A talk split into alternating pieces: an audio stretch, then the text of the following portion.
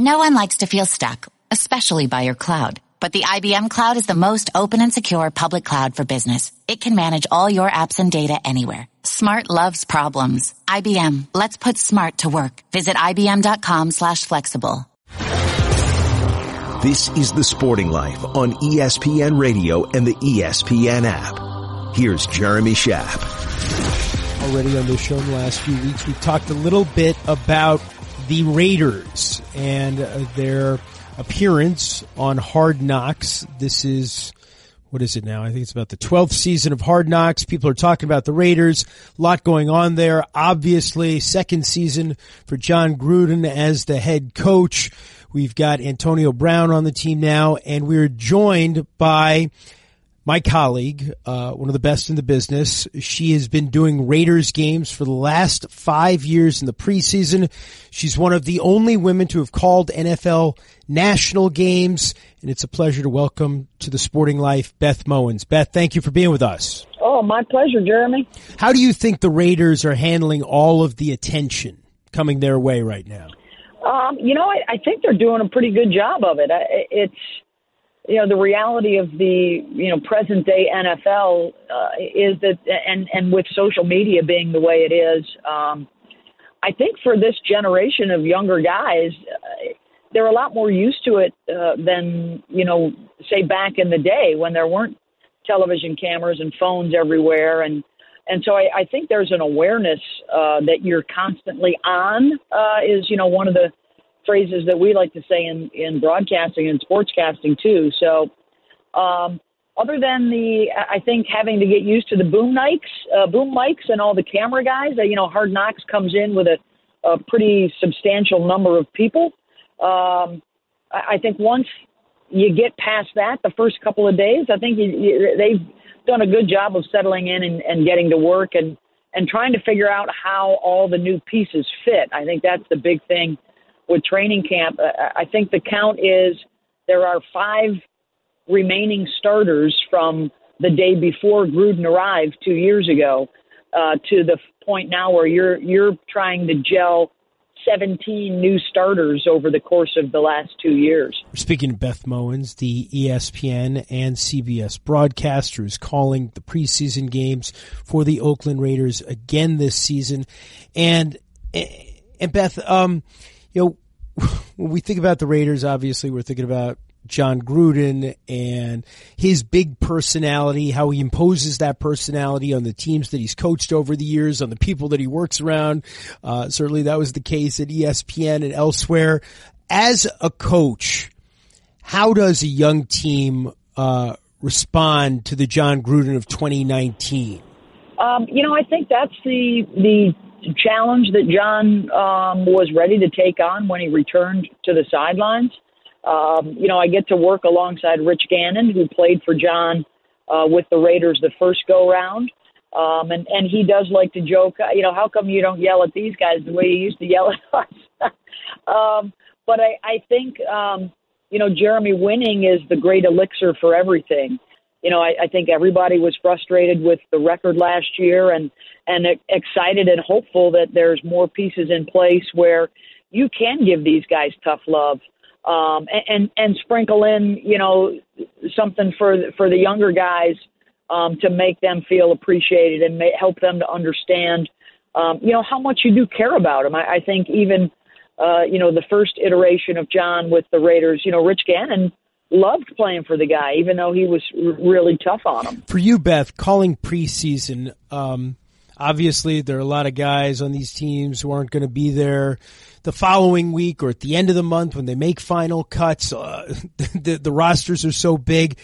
Uh, how how challenging is it calling preseason football? Um, the actual games themselves, I, I think, um, you know, you, you find that they're much more conversational and uh, you're doing a lot of you know projecting of hey here's what the lineup is probably going to look like. Here are the guys that are in a position battle right now. Um, and then you you want to give those guys that that are you know uh, guys 70 through 90 who are you know fighting for a roster spot or fighting to get on a practice squad or you know in today's NFL fighting to impress some other team that if they do get cut, maybe I can catch on somewhere else. And um, I, I think you take a lot of pride in, you know, you you find the nugget. You know, you you find the story of, of their life. You know, that guy in Cleveland the other day is a great example. Sheehy of you know, there's a there's a guy like that on every team that is defying the odds um, to try and, and chase their dream. And so that's part of what I really enjoy about it is these are regular guys um, trying to defy the odds and and make it in the league. And and I think there is some inherent drama in that. Even in a third or fourth quarter of a preseason game. We're speaking with the broadcaster, play by play caller, Beth Mowins. And, and, Beth, you played basketball at Lafayette College in Easton, Pennsylvania. Um, I got to ask you, you know, back in those days, I saw a lot of Lafayette sports. Uh, did you think Frank Baur was going to be an NFL quarterback?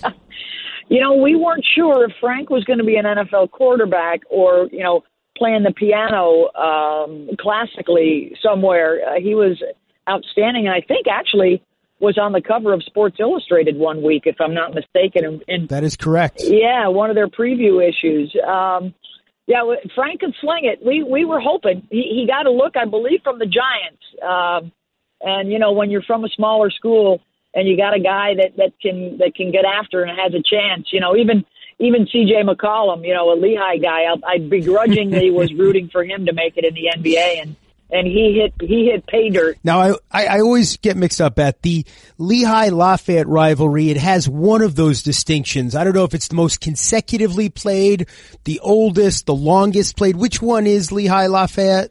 I, I believe it's the most continuously played, where a lot of uh, schools, I think, took off time um, during during the, the Great War and, and World War II. I, I think since we were right up the street from one another, I think they were still able to play those games those years. I tell you, Frank Baur, B A U R. Most people don't remember that. One of the great Division One AA quarterbacks of all time. What do, do you have any idea what he's up to these days? I uh, I do not actually. I think on Facebook he might uh, he, might still be living in central Pennsylvania. Um, but uh, you know, we we took a lot of pride in those days. Uh, you know, we were fortunate. We we were really good at, at just about every sport at Lafayette back then, and and we we were able to feed off of each other's success and really. Um, you know, Frank was was great with his time and and uh, you know helping out a lot of the other student athletes and um, I, I think it's great when the when the football players uh, take a, a lot of pride in all the other teams and all the other student athletes on campus. That's a huge deal, even at the smaller schools. I remember that old press box there. Were you ever in the press? You were always playing, so you you were you were an athlete. But did you ever get to that old press box at Lafayette? I think it was built in about 1820. Absolutely. One of the first things I ever did for ESPN was um, you know, they used to play the Phillipsburg Easton High Turkey Bowl right. um, at uh, Alumni Field, and I I was pulling cables on the sideline for Kerry Ross. oh, stop! Uh, for Scholastic Sports America. Yes, yeah, it, it, may may show up on ESPN Classic or the Ocho one day. That's great. Um, but we actually, as student athletes, we used to sell um, uh, programs for football games. Mm on the on uh, Saturdays for a little extra cash. We'd we'd be practicing in the morning, and then we'd go we'd go sell programs, and and uh, yeah, that press box was legendary. That's funny you say. I think you also uh, went to graduate school at Syracuse, and I think my first job at ESPN, the first time I ever did anything, was pulling cables and doing stuff like that. I was on the on the field like.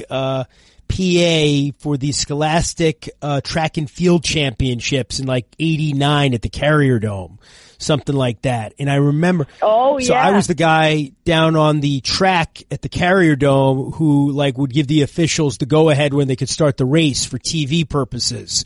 And I remember, I think it must have been yes, 91. Yes. I think Marion Jones might have won the national title that year, the high school championship. Oh, it's really wow. not, uh, not very interesting to anyone but me, but I thought I would go down that path. Of course, we're speaking of Beth Mowins, who has had a long and distinguished career in play-by-play calling, a pioneer certainly, uh, among women play callers. And, and you get to call so many different sports. Um, uh, people know you from football and basketball. Um, What's the sport that you enjoy calling the most, Beth? Um, you know, I think uh, home for me was always basketball. That's what I grew up with. Um, so that's kind of my comfort zone.